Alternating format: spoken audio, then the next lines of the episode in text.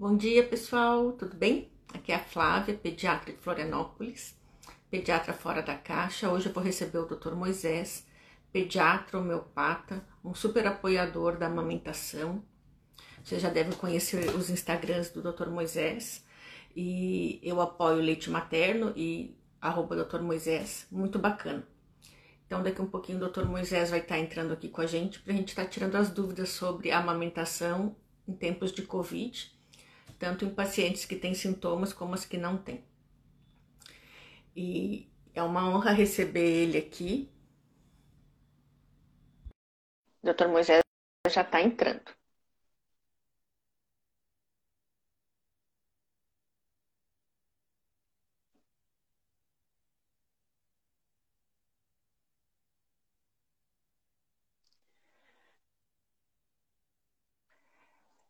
O Dr. Moisés é uma pessoa que eu admiro muito. O trabalho dele, tanto na pediatria quanto no apoio ao aleitamento materno. E ter uma pessoa como ele aqui no Instagram do Pediatra Fora da Caixa é uma honra. E nós estamos aqui só aguardando a entrada e a conexão. Bom dia, doutor Moisés.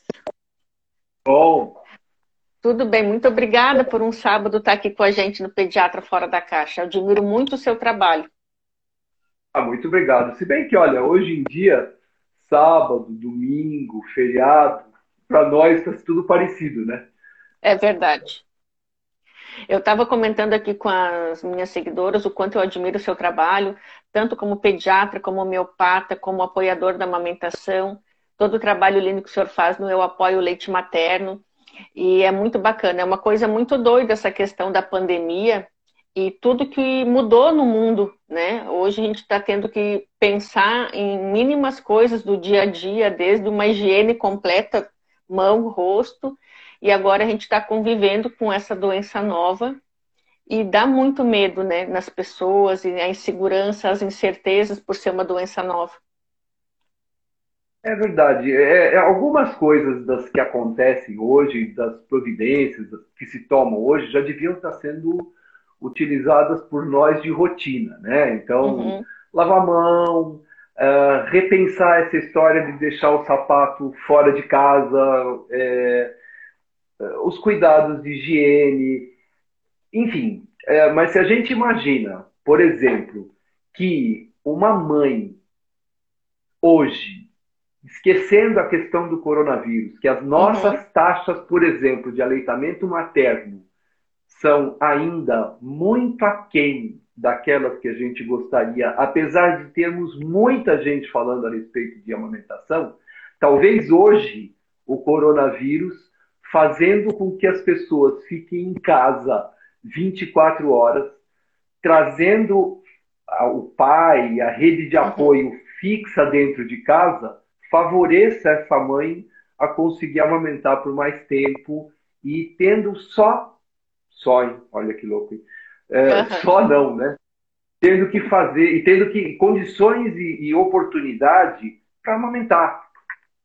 Então, a gente sempre tem que pensar em tirar o que tem de, de positivo de cada situação. Nossa, sabe que eu estou olhando aqui? Eu estou vendo o hum. pessoal que está entrando. Tem gente que acorda cedo, né? Tem a doutora Pérola, Sim. pediatra. Uhum, a Pérola entrou ali. bom, muito bom. É, então, para gente, assim, é, é, lógico, e uma das coisas que a gente tem comentado muito, né? Esse período, para nós, vai ser lembrado daqui a 10 anos como um dos uhum. momentos uhum. de maior é, tristeza, de dificuldades e desafios. Mas as crianças vão lembrar desse período como um dos períodos mais felizes da vida delas. Com certeza. Porque elas têm a família em casa, todo mundo em casa o tempo inteiro e a amamentação, desde o início, é, aquilo que se chama amamentação prolongada, né, que é a uhum. recomendação da Organização Mundial de Saúde até dois anos ou mais, e isso faz com que a gente tenha é, uma possibilidade maior de trabalhar com, com essa atuação propiciada por um quadro ruim, que é o da doença. Né? É, uma das coisas que eu percebi que, quando o doutor falou que tem coisas que o Covid trouxe para nós e que foram benefícios. Um dos principais fatores que eu percebi como benefício para as mulheres foi a licença paternidade forçada. Os pais estão em home office ou então estão em casa pais que teriam cinco dias de licença maternidade. Muito poucos dos meus pacientes têm 30 dias de licença paternidade.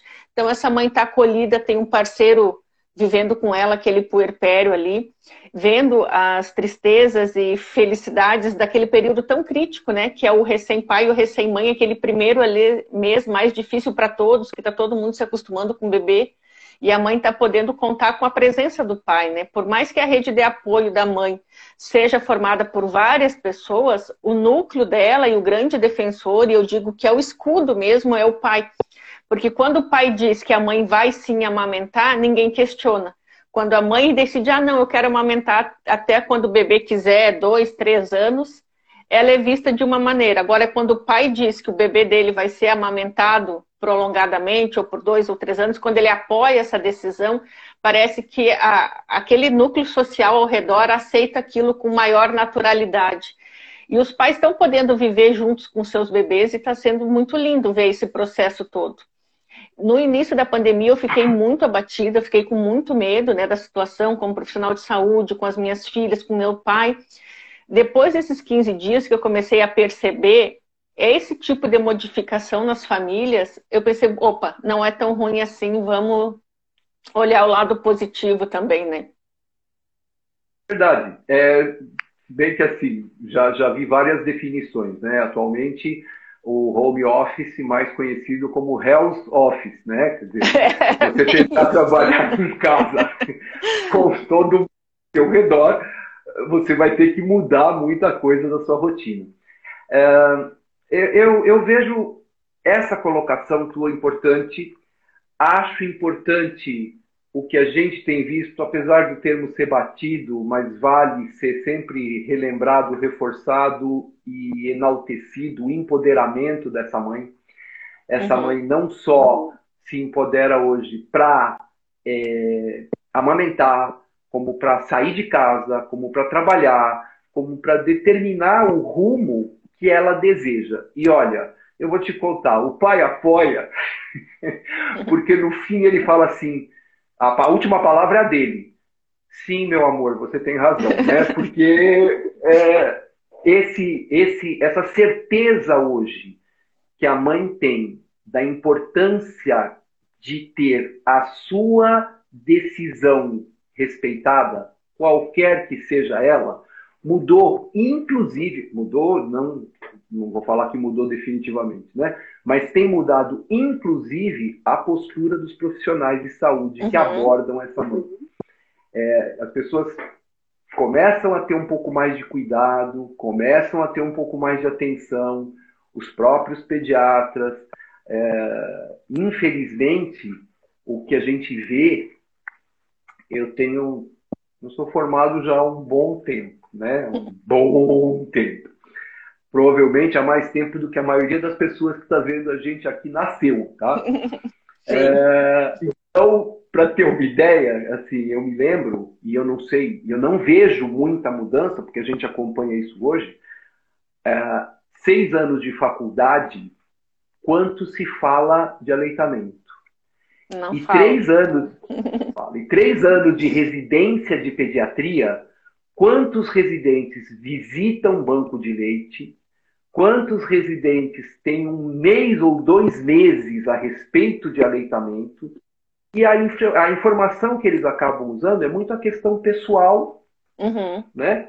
É, e principalmente aquilo que, por incrível que pareça, né, ainda sofrem muita pressão e aprendizado dos representantes de indústrias Sim. de alimentos e de então, é, é, as próprias maternidades, e nós não estamos falando de maternidade amiga, hospital amigo da criança, uhum. que no Brasil, quando a gente tem 5 mil casas para nascer, 327 são hospitais amigos da criança uhum. e 326 delas são públicas.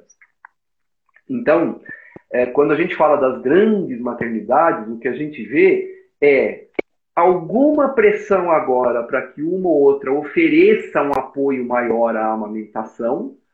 É, existem maternidades que têm grupo de, de aleitamento, mas eu não sei como é que é a tua experiência. Na minha experiência, elas hoje fazem alojamento conjunto, então uhum. toda a informação que acontece na maternidade a gente tem, e são raras as que recebem uma orientação única, padrão, de um profissional que Sim. entre em contato e fale assim: olha, deixa eu dar uma olhada em uma mamada sua do começo ao final. Uhum. Eu não sei qual é a sua experiência das pacientes que você recebe. É, aqui, infelizmente, o Hospital Universitário da Universidade Federal de Santa Catarina, da qual eu faço parte do serviço de neonatologia, nós perdemos o título de hospital amigo da criança e um dos fatores foi a questão do uso de complemento em alojamento e alguns outros critérios que a gente não conseguiu renovar. E a partir dessa perda, né, de título de hospital amigo da criança, agora eu faço parte da comissão de amamentação e a gente vai estar tá reformulando todo um projeto para estar tá reestruturando todo o alojamento conjunto, ambulatório de amamentação. O doutor falou assim, eu fui ouvir, uh, ouvi falar de amamentação, eu já era formada há mais de 10 anos. Foi algo que as pacientes começaram a me cobrar necessidade, era uma coisa que não se conversava em consulta pediátrica 10, 15 anos atrás. Se simplificou muito essa questão da prescrição da fórmula. Né? Então, ah, não está amamentando, a mãe não dorme, fórmula, fórmula, fórmula. Então, a gente está tendo, e se a gente for perceber, poucas mães conseguem ter acesso à consulta pediátrica de pré-natal, e elas, após a saída da maternidade, elas não conseguem ter um ambulatório de amamentação onde elas possam chegar e fazer isso, principalmente no Sistema Único de Saúde, a não ser que ela possa pagar, né, pela consultoria de amamentação, ou enfim, por todas essas estruturas. Então, a gente tem muito para trabalhar aqui em Florianópolis e tem muita gente disposta a melhorar essa questão da amamentação, tanto nos serviços uh, públicos quanto privados, e eu penso que cada vez mais uh, vai se desenvolver estratégias, junto com a Organização Mundial de Saúde, para aumentar o número de crianças amamentadas, pelo menos até os seis meses, né, que é esse novo ponto que a Organização Mundial de Saúde tem. Então, a gente, infelizmente, é bem essa realidade que você falou. As pessoas Olha, muitas vezes querem até... amamentar e não têm apoio.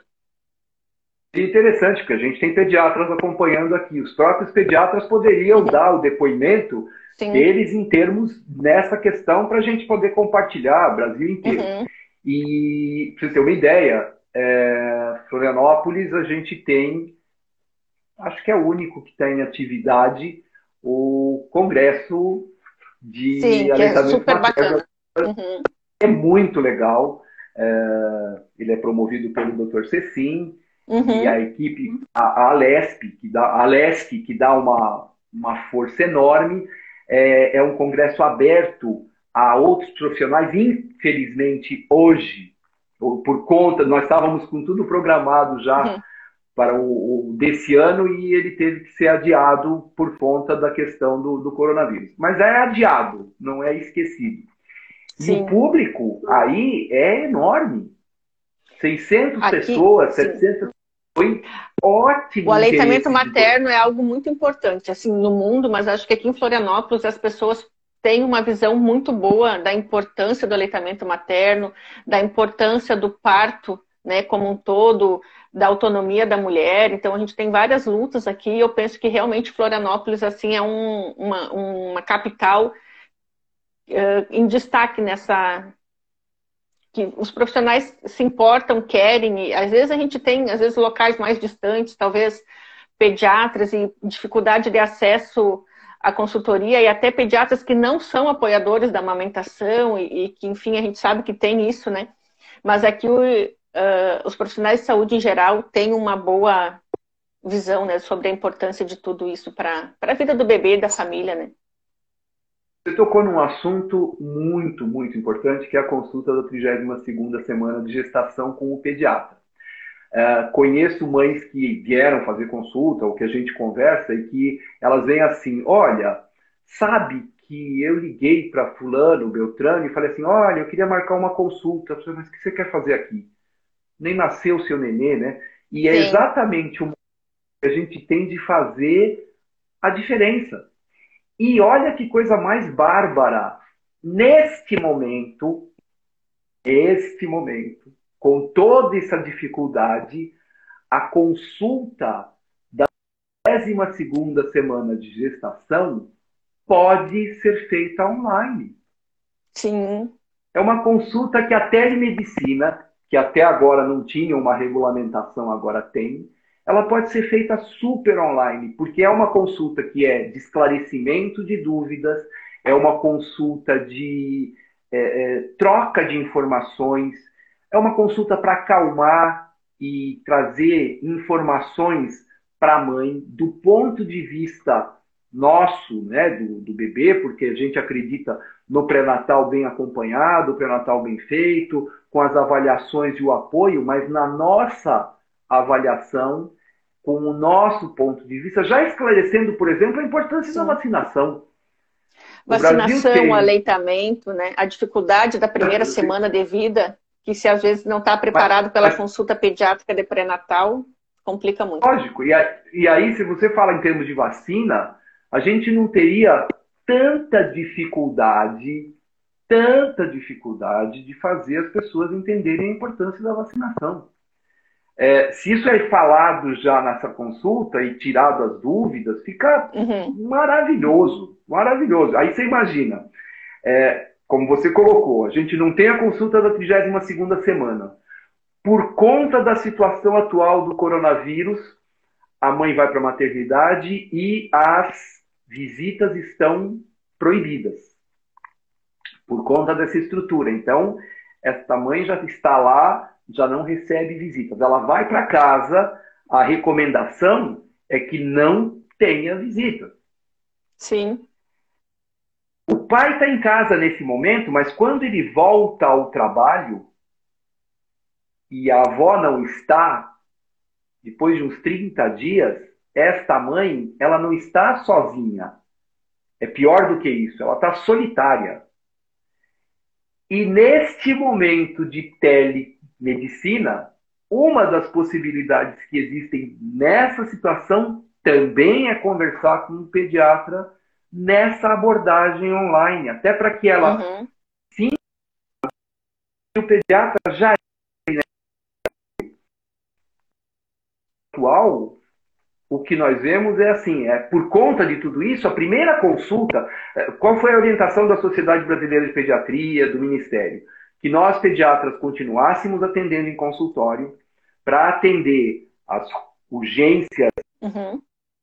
essas pessoas do pronto-socorro, para diminuir o volume de afluxo para o pronto-socorro, e atendendo algumas consultas de rotina. Na minha opinião particular, a primeira consulta de recém-nascido é uma consulta de urgência. Sim. Porque se naquela primeira consulta, entre 7 e 10 dias, 15 dias, essa mãe não tiver essa orientação, o risco que a gente tem de uma dificuldade e de um desmame mais precoce é imenso. É muito grande, né? Doutor Moisés, tem várias perguntas que as seguidoras aqui botaram sobre o nosso assunto no box que eu liberei hoje de manhã. Uh, daí vou, vamos começar então aqui. Uh, uma das perguntas foi se em tempo de Covid agora está se falando muito sobre o álcool gel e se é possível passar álcool gel nas mãos do bebê. Olha, o álcool gel ele deve ser utilizado todas as vezes que eu for sair de casa. Em casa eu lavo a mão com água e sabão. Uhum. O vírus ele é de gordura e ele é eliminado com detergente e com sabão. Então, se tiver que sair de casa, o que a gente não recomenda, mas se tiver, ah, vou na consulta do pediatra, tem várias possibilidades, né?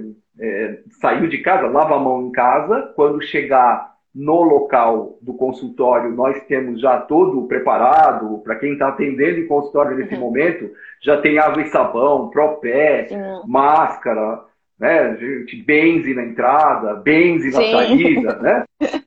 Então nós também estamos protegidos. Então, necessidade do álcool gel na mão do bebê, não, não né? vejo grande necessidade. Não. Se houver uma necessidade, até pode, mas não no bebezinho pequeno. Uma coisa corriqueira, é, é, né? Aqui, a mãezinha falou que ela está fazendo isolamento, mas que ela está muito cansada cuidando das coisas sozinha. Se os avós poderiam vir para ficar junto com eles. É uma Ai, questão complicada. Olha só. Pois é, é assim. Uh, a recomendação, ainda hoje, é o distanciamento social. Eu vi a, a o pessoal entrando aqui, a gente está uhum. vendo e vivenciando situações extremamente é, tristes para a gente. Neste momento, se você imaginar que para uma avó, a não ser que esta avó se mude para a casa dela, porque aí é uma entrada triunfal, né? Entrou na sapato fora, troca a roupa, lava a mão, uhum. toma banho, põe uma roupa lá dentro e fica lá. Então eu estou indo lá uma vez para ficar. É, uhum. Mesmo assim, a gente ainda tem riscos, né? É, e isso que nós estamos falando de pessoas assintomáticas. Pessoas sintomáticas absolutamente de forma alguma, em momento algum, de jeito nenhum. Uhum. Pessoas assintomáticas ainda assim podem ter o vírus e transmitem pela tosse ou pelo espirro, que é muito mais intensa essa transmissão, mas na fala a gente coloca gotinhas para fora, né? Sim. É... Então o risco existe. A nossa recomendação ainda é que a demonstração de amor neste momento é o distanciamento. E quanto mais cedo e mais de forma adequada nós fizermos esse distanciamento agora, mais cedo a gente vai poder se abraçar. O que nós é observamos pelas, pelas estatísticas é que mais de 50% da população não está cumprindo nenhuma forma adequada de isolamento.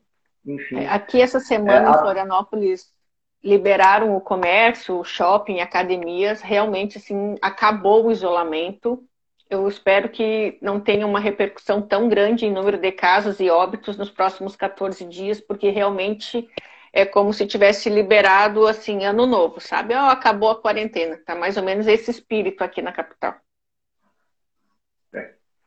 Essa, essa é uma preocupação grande. Essa é uma grande preocupação e, e talvez uma ter é que essa decisão não esteja levando em conta especialmente a questão de saúde, e sim uma abordagem política, econômica, que, lógico que sim, é importante, mas é assim: você vai liberar comércio.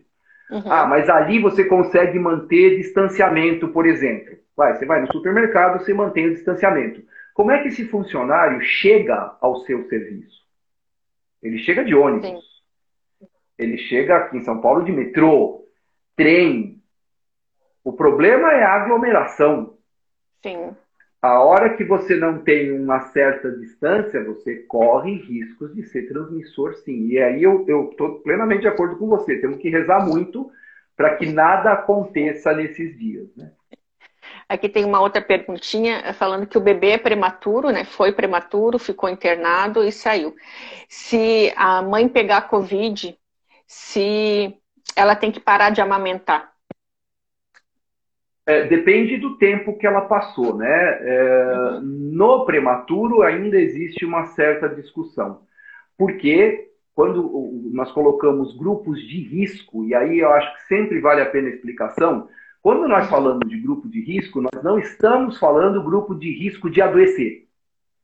Todos nós somos grupos de risco de adoecer homens, mulheres, crianças, adultos, idosos, esportistas, todos. Tanto que, na nossa estatística, pelo menos as últimas que eu me lembro aí desses últimos dias, 25% dos óbitos foram de pessoas fora do grupo de risco. 30, 40 anos, esportistas, gente sem comorbidade. O prematuro, ele é considerado um imunodeficiente nessa fase inicial. Ah, mas aí a mãe pode oferecer o leite materno e com este leite materno é, oferece os anticorpos, porque se ela tiver o Covid, ela produz anticorpos uhum. e ela passa por isso. Se tivermos uma condição onde a mãe não esteja numa situação muito aguda, um quadro bastante importante em termos de é, é, doença, e ela se sinta confortável, tome banho, lave mão, a princípio, em casa, é uma questão a se considerar a possibilidade da amamentação, sim.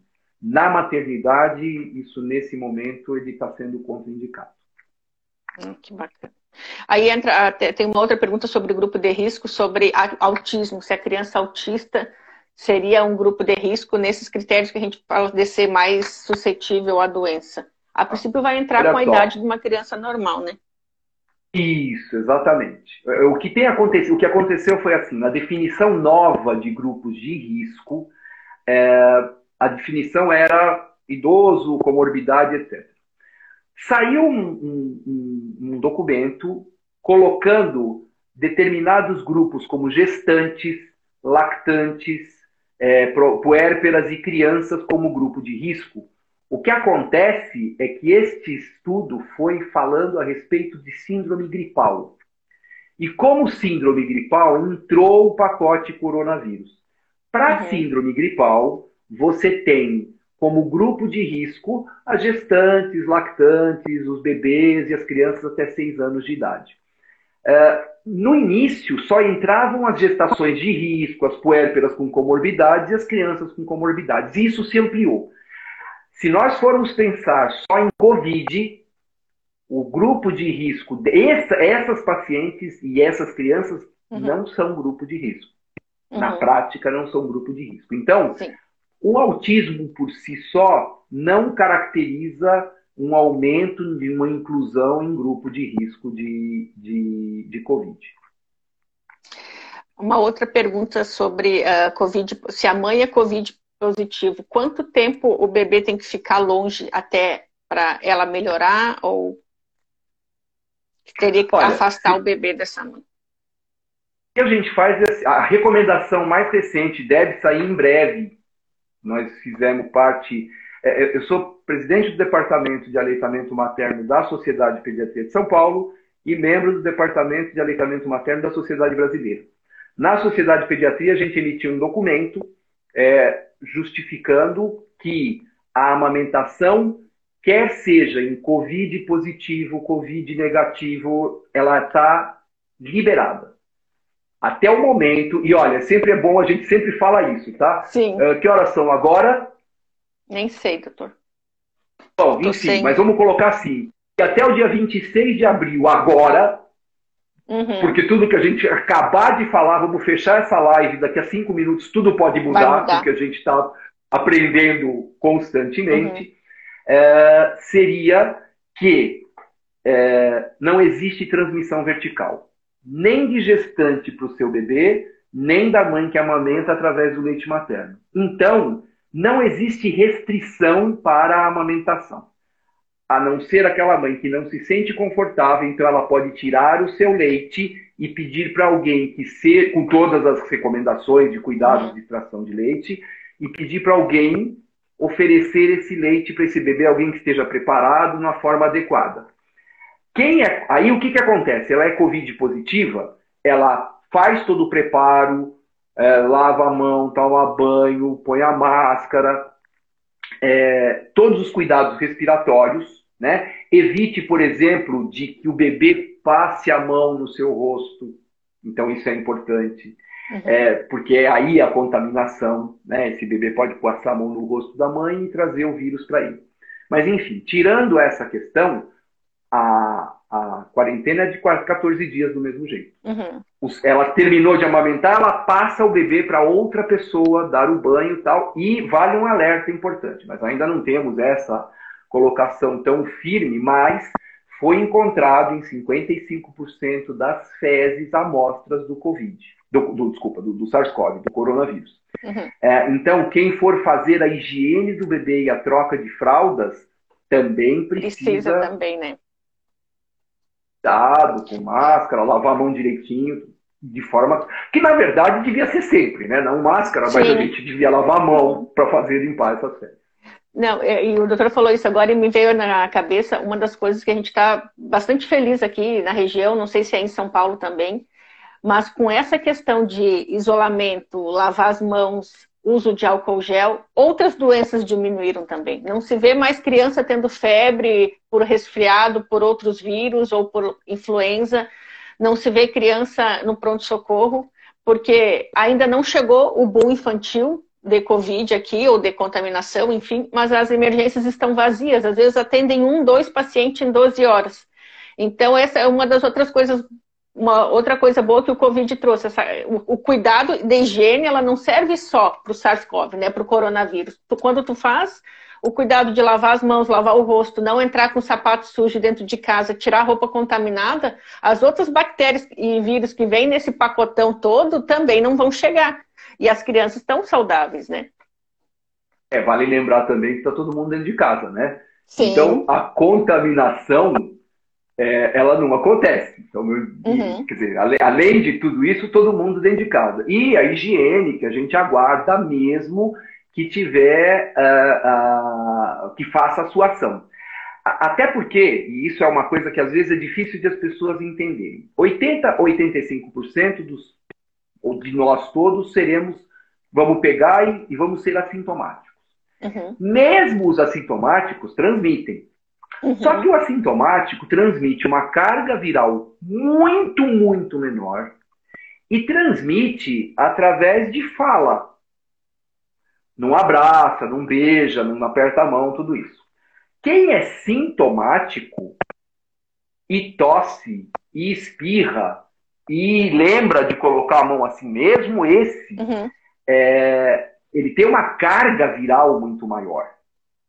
Então, lógico, é, a gente tem que manter o distanciamento, tem que ter todos esses cuidados, mas lembrar que os sintomáticos são muito mais importantes como fonte de transmissão do que os assintomáticos. E o assintomático que nós estamos considerando é alguém que tem o Covid e não tem sintomas. Uhum. Uh, você pode não ter. Você pode não, tá, não ter pego o Covid. E você é Sim. assintomático.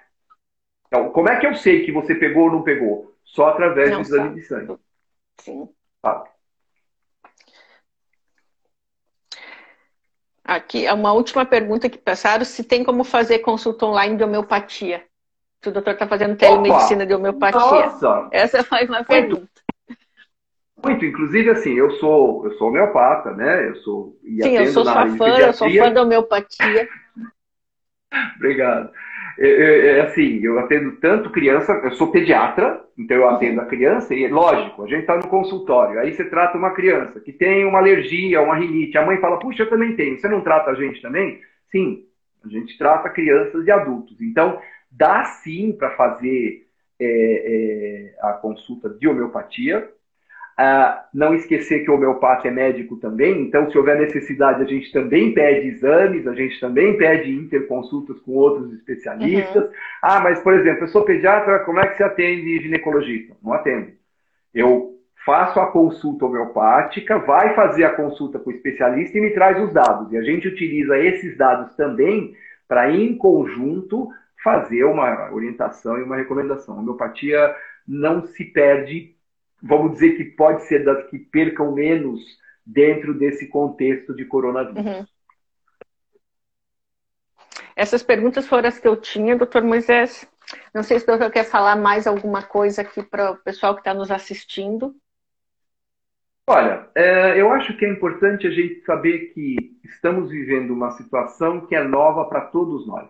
Nós não tivemos na vida de ninguém que está vivo hoje nada que tenha semelhante com isso. Então, quando começou a situação, uh, nós tínhamos muito mais dúvidas do que respostas, assim como foi com a questão do HN1, H1N1, Zika vírus, quando ele apareceu aqui no país. Uhum. muito mais dúvidas. E as respostas vão aparecendo e nem todas são definitivas. Então, quando é uma coisa nova, todo mundo descobre um mecanismo novo. Então, por exemplo, a uhum. questão respiratória, que é a mais marcante, hoje a gente sabe que um dos focos importantes não é o pulmão, é a questão do sangue, é a questão da oxigenação e de como age em termos de coagulação. Então aparece uhum. já agora como o novo top o tratamento com anticoagulante. Então, assim, é, aí veio a história do BCG. Aí, então, uma das coisas importantes é não acreditar em tudo que se diz. Existem órgãos oficiais, então existem o Ministério da Saúde, a Organização Mundial de Saúde, a Sociedade Brasileira de Pediatria, a FEBRASGO, de Ginecologia e Obstetrícia, uh, todos eles colocando as informações e essas informações são sempre embasadas. Ah, mas eu ouvi dizer que, é verdade que. Tirem as dúvidas nessas questões. Então, nós estamos fazendo essa live é, é, legal a gente poder conversar com essas pessoas e trazer essa, essa esclarecimento de dúvidas. É, tanto você quanto eu, como outros colegas que estão aqui com a gente, disponibilizam os seus contatos de é, Instagram, Face, é, YouTube, e-mail, enfim, para poder é, esclarecer, inclusive quem não é nosso paciente. É, então é importante aprender com a informação, é, estarmos sem desespero, mas alerta. Porque até agora, as informações que a gente tem vão servir de base para o que vai acontecer provavelmente no ano que vem. Porque nós estamos conversando, vacina, a perspectiva não é tão já, a perspectiva é para 2021. É, e a grande questão, que é o que vocês estão passando agora, talvez Florianópolis sirva de exemplo bom ou ruim, para tudo que vai acontecer quando se retomar a questão da diminuição do isolamento e da, do distanciamento social. É, vamos é... esperar aí as próximas duas semanas, né, com a liberação de todo o comércio. Só não liberaram escola e transporte público, mas o restante shoppings estão abertos, academia. Claro, com redução de fluxo, mas a gente já teve questão em Blumenau, que teve aglomeração, abertura em Balneário Camboriú do shopping, shopping também com aglomerações. Então, vamos ver. Doutor Moisés, sou muito grata por estar comigo aqui nesse sábado. Obrigada por tanta informação de qualidade e que as pessoas possam sim seguir profissionais sérios como o Dr. Moisés, para que essa, esse disque-disque dessa doença tão nova não fique propagando desinformação ou fake news. Doutor Moisés, gratidão mais uma vez por tê-lo aqui no Pediatra Fora da Caixa. Obrigado e olha, faço minhas as suas palavras. Sigam profissionais que se, que se atualizam, que buscam a informação. Você está fazendo um, uma divulgação lindíssima e vamos aguardar que a gente consiga passar por isso.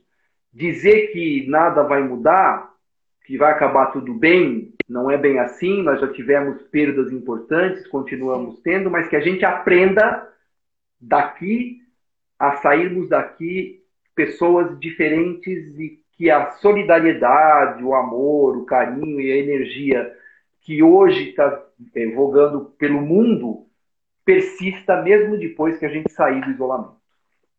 Amém. Bom final de semana, pessoal. Bom final de semana, doutor Moisés. A nossa live vai estar no YouTube e quem perdeu e vai ficar aqui no Instagram por 24 horas também. Tchau. Tchau, gente.